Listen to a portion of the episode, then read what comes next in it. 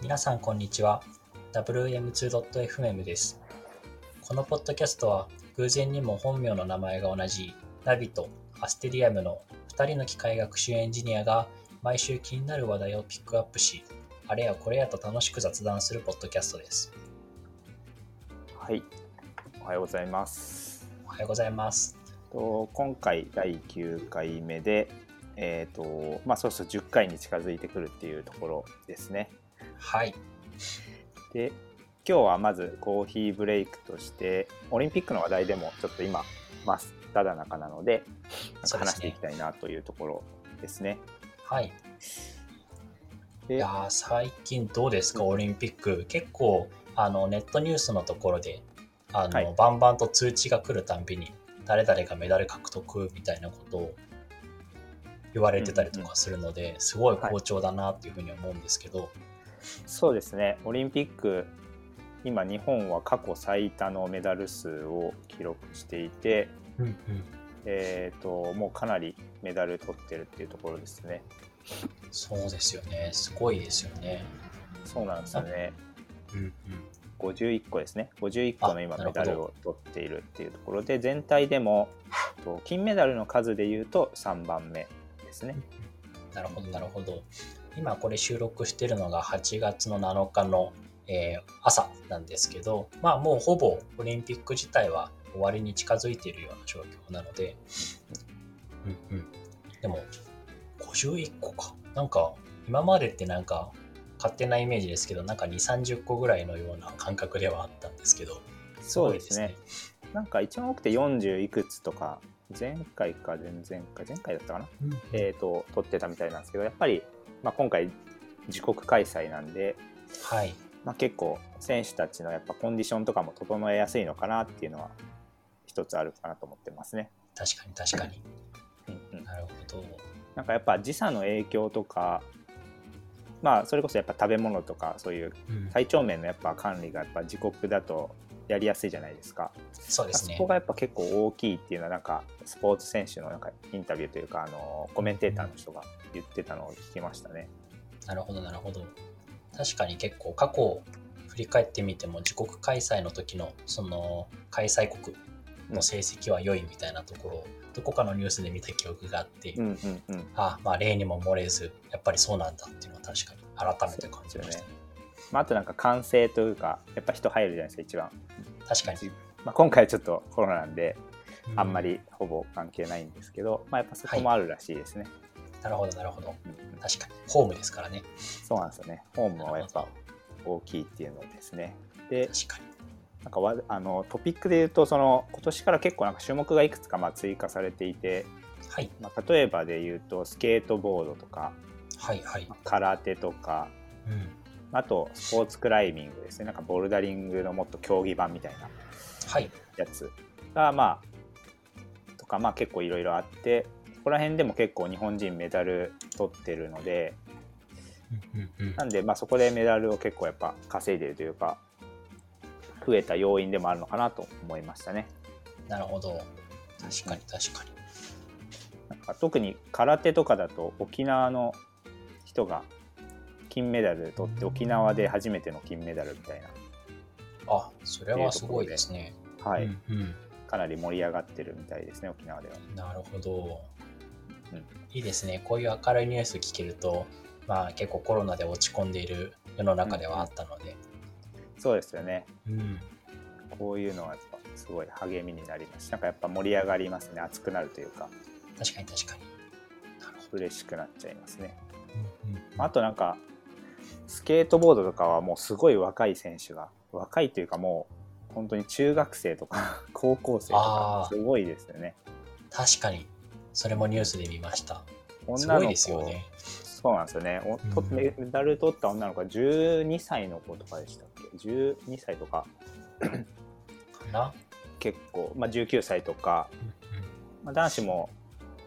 堀米選手は22、3歳とかなんで多分かなり若い年で、特にスケートボードは若い人たちが活躍してるっていう印象ですね。確かに。そもそもそのなんか小学生中学生ぐらいが大会出れちゃうんだっていうのの驚きと あとはこういう話聞くとなんか自分の年を感じるって言いますか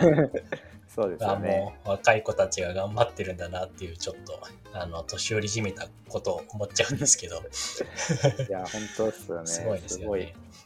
すごい。なっていうの。を自分が12歳とか、まあ、中学生とか、まあ、高校生の人ですけど、はい、オリンピックとか出るとかも全然想像できないですもんね。いや同じくです。考えたら。はい。ゲームしかしなかったので そうですよね。ゲームしたり友達と遊ぶことしか考えてなかったそうですそうです。はい。そう考えるとまあすごいですよね集中してそのスポーツ取り組んで多分、友達と遊ぶよりもこっちにやっぱ練習したりとかっていうのは結構大変だと思うんで。うん、その通りです。なんかそこら辺のこう集中力というか、はい、なんか一つのことにこう打ち込んでいく姿勢っていうのはなんか見習いたいなっていうのを感じましたね。あそうですね見習いたいですね。うん、はい、ではそうですね今日の、えーと、トピックの方に移っていきたいと思いますが今日は、はい、ナビさんの方から本の紹介をしていただけるというところで、はい。はい、お願いしたいなと思います。はい、わかりました。えー、今回紹介したい本はですね、えー、タイトルは、えー、それはあくまで偶然です。運と迷信の統計学という本を、え紹介したいと思います。えまあ、すごい雑な質問から始めちゃうんですけど、アステリアムさんって運って信じますか？僕は運は信じる方ですね。うんうんうん。うんうん、例えばよくあるその星座占いとか、はいはい、あとはなんかそういう今日の運勢みたいなのがあるじゃないですか。はい、ありますね。で、はい。まあおみくじの大吉とかでもいいと思うんですけど、うんうん、なんかそういうふうに、あ、今日はいい運勢だったっていう時に限って、あ、やっぱりなんかいいことあった。あ、これってなんかやっぱり占いの効果なのかとか、おみくじの効果なのかみたいなところって思ったりしますか、あそうですね、まあ、一定そのなんか効果もあるのかなっていうのも思いつつ、はい、まあなんか結局その星座とかでまあ1位だったっていうのでなんかそれを実行しようとするってなった時に、なんかそれを元にそのラッキーカラーは何々みたいな。でそのなんか自分のなんか根拠のない自信というか、まあなんかその運勢がいいっていうこの自信を持って行動するので、はい、まあなんかパフォーマンスがその普段よりやっぱり出たりとか、うん、あとはなんかそういう要素で結果結果いい方向になんか進んでいって、まあ、結果が出た時に、はい。まあ、それは本人の実力なんだと思うんですけど、まあ、やっぱり星座占いのおかげだったみたいなその思いになんかなりやすいのかなっていうのは一つ思ったりもしてます。なるほど。ありがとうございます。いや、そうですよね。確かになんかこういうふうなあの良い結果が得られたのは、もちろん自分の力ではあるものの、まあ、やはり占いとか、そういう効果、ちょっと神神秘的な力が働いて、うん、あのこうなしたかっていうのは確かに思いがちかなというふうに思うんですけど、えー、端的に言ってしまうと、この本はそれを否定しています。なるほど。というのも、運とか、えー、迷信っていうのは確かに存在はするかもしれないけれどもそういう神秘的な、えーと、働きとかそういうのは基本的にはまあ起こるべくして起こる。もしくはただの偶然である。っていうふうな形で、えー、書かれているというのを、えー、語っている本です。でこの作者はですねえーとまあ、外国の方なんですけど、えー、ジェフリー・えー、ローゼンタイルさん、ローゼンタールさんという方で、えー、統計学の教授です。で、えー、こういったあの運とか、その神秘的ななんか力みたいなところって結構いろいろと皆さんあのニュースとかでも聞いたりとかすると思うんですけど、そういうのをちょっと冷静に考えてみて、統計的な視点を織り交ぜると、いや、別にそれってそういう神秘的な働き方ではなくて、まあ、たまたま起きたことなんじゃんっていう風な形を突きつける、うん、えー、本です。そうっすよね。はい、まあ、になんか偶然の要素で起きるっていう、まあ、統計学的な視点だと多分そういう風になると思いますね。そうですね。それになんか多分人のこう心情としてなんか運が良かったっていうのを多分付け加えてるみたいな感じなのかなって思いましたね。はい、そうですそうです。おっしゃる通りです。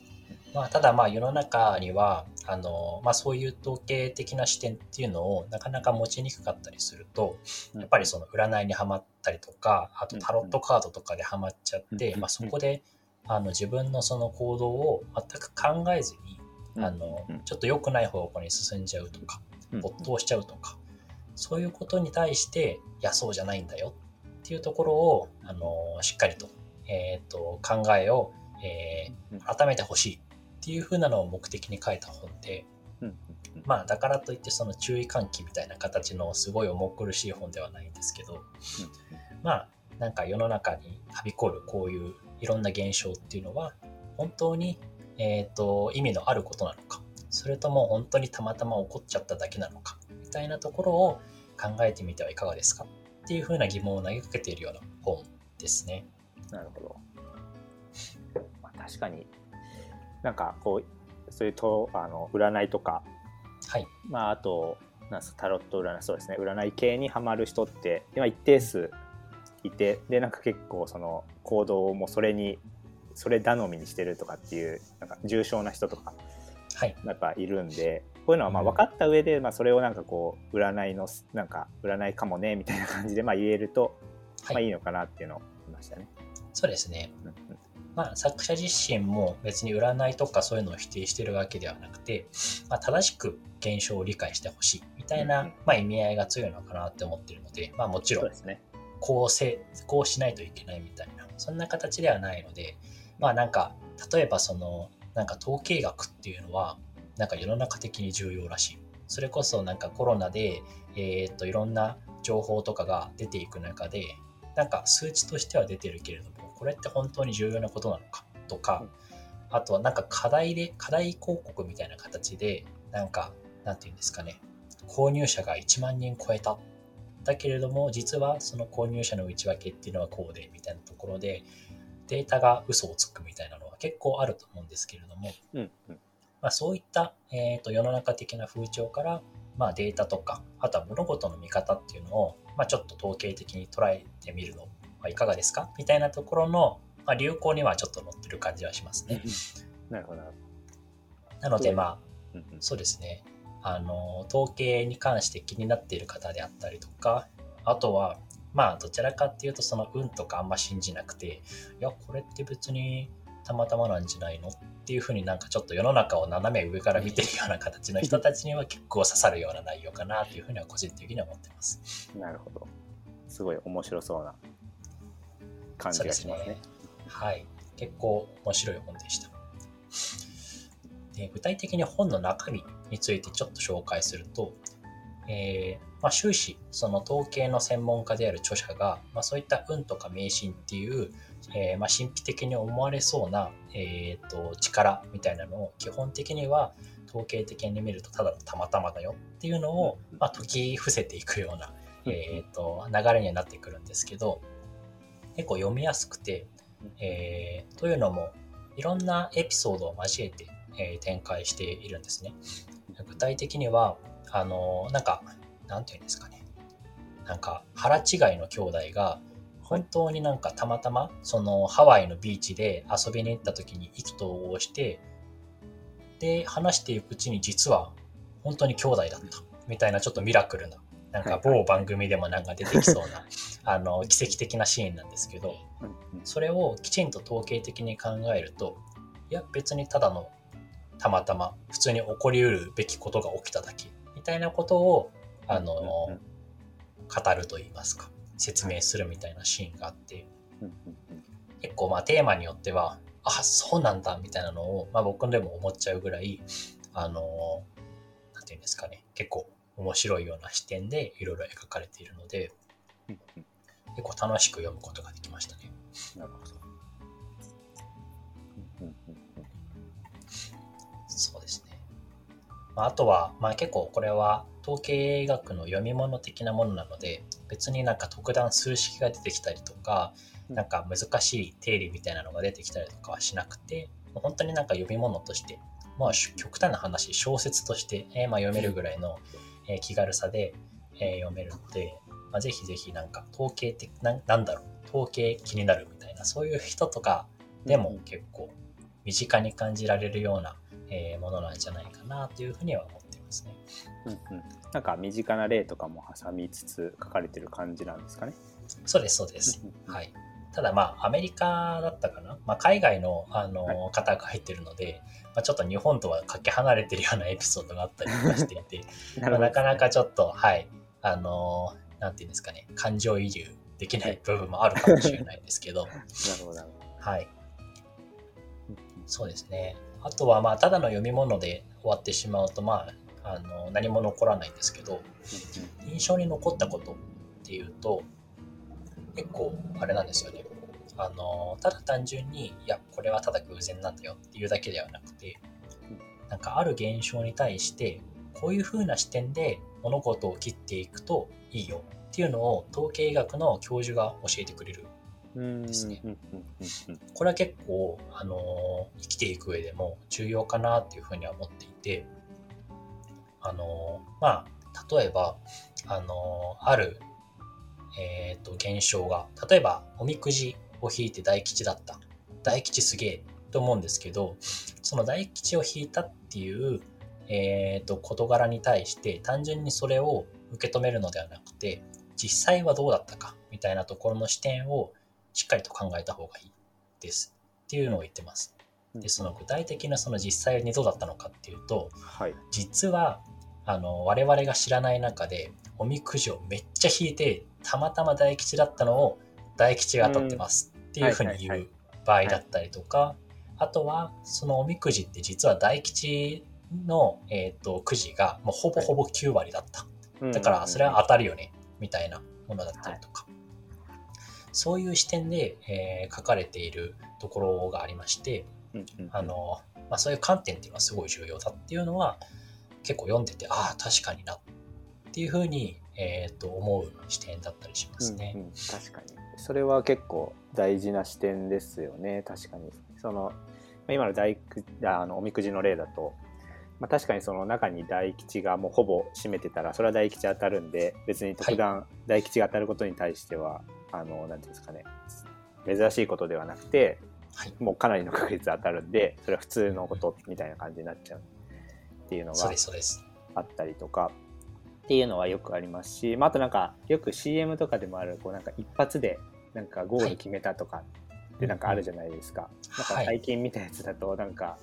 サッカー選手があのドリあのリフティングしながらあのはい、かカゴに入れるみたいな蹴って最後うんうんうん。カゴに入れるみたいな、それってでも結局何回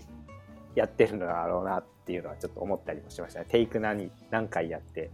決めたのかなみたいな。そうなんですっていうのはよ。結はい局それをなんか CM とかで見ると一発で決めてるように見えるけど裏では実際なんか10回やってたのか20回やってたのかみたいなのでなんかそういう事象はよくあることだなっていうのははい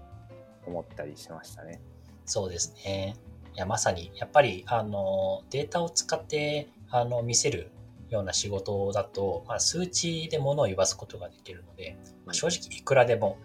あの悪いことに使えちゃうんですよね。結構、まあ、先ほど例いただいたそのサッカーの選手があの何回もやっておそらくやっと成功したものをただ出しただけなんじゃないかうんうんっていうのはまさにその通りで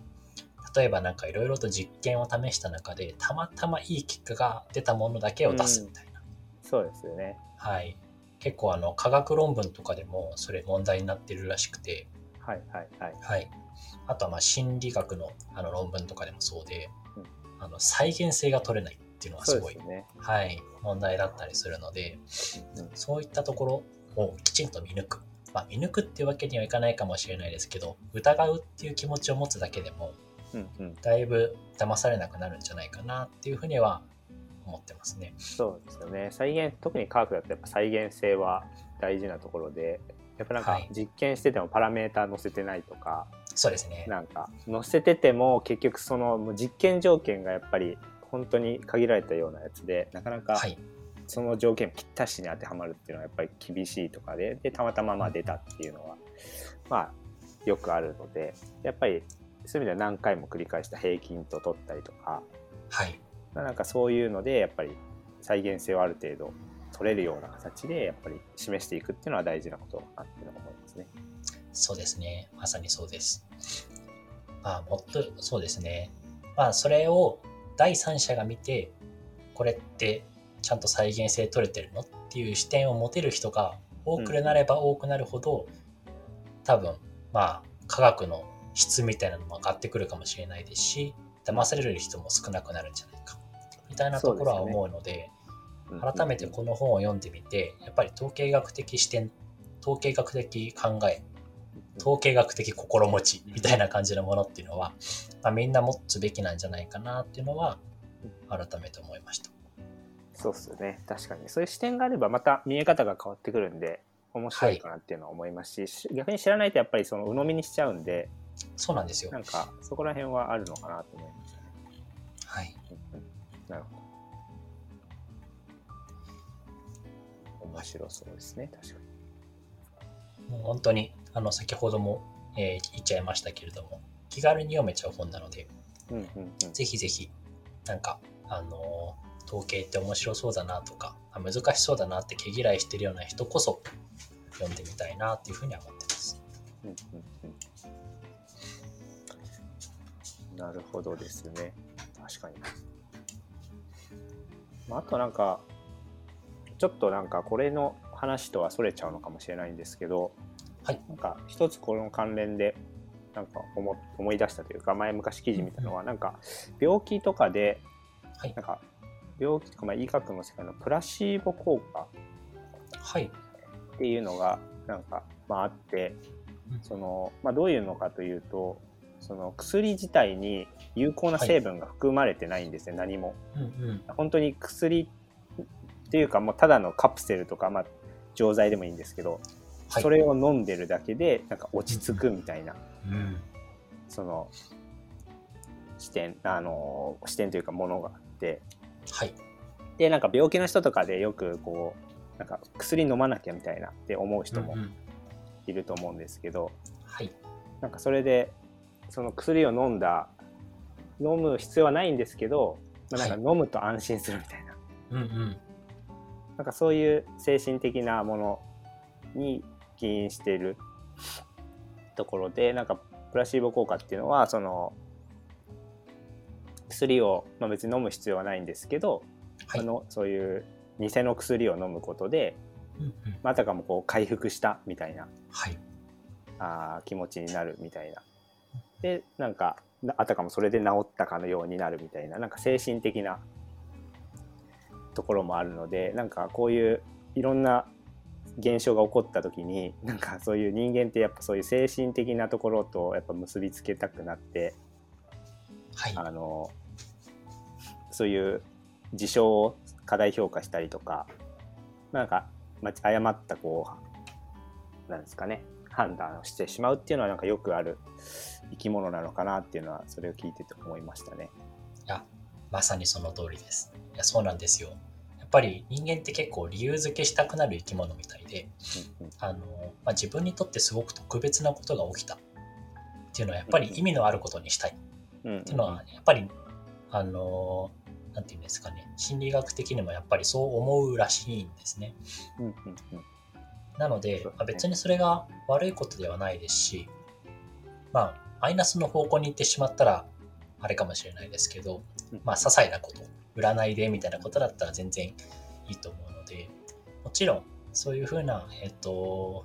考えは全然否定しなくていいと思うし、むしろそれを糧に生きている人もたくさんいると思うので、それはそれですごい素晴らしいことだとは思いますね。確かに、プラシーボ効果とは通じるところはありそうな感じがしますね。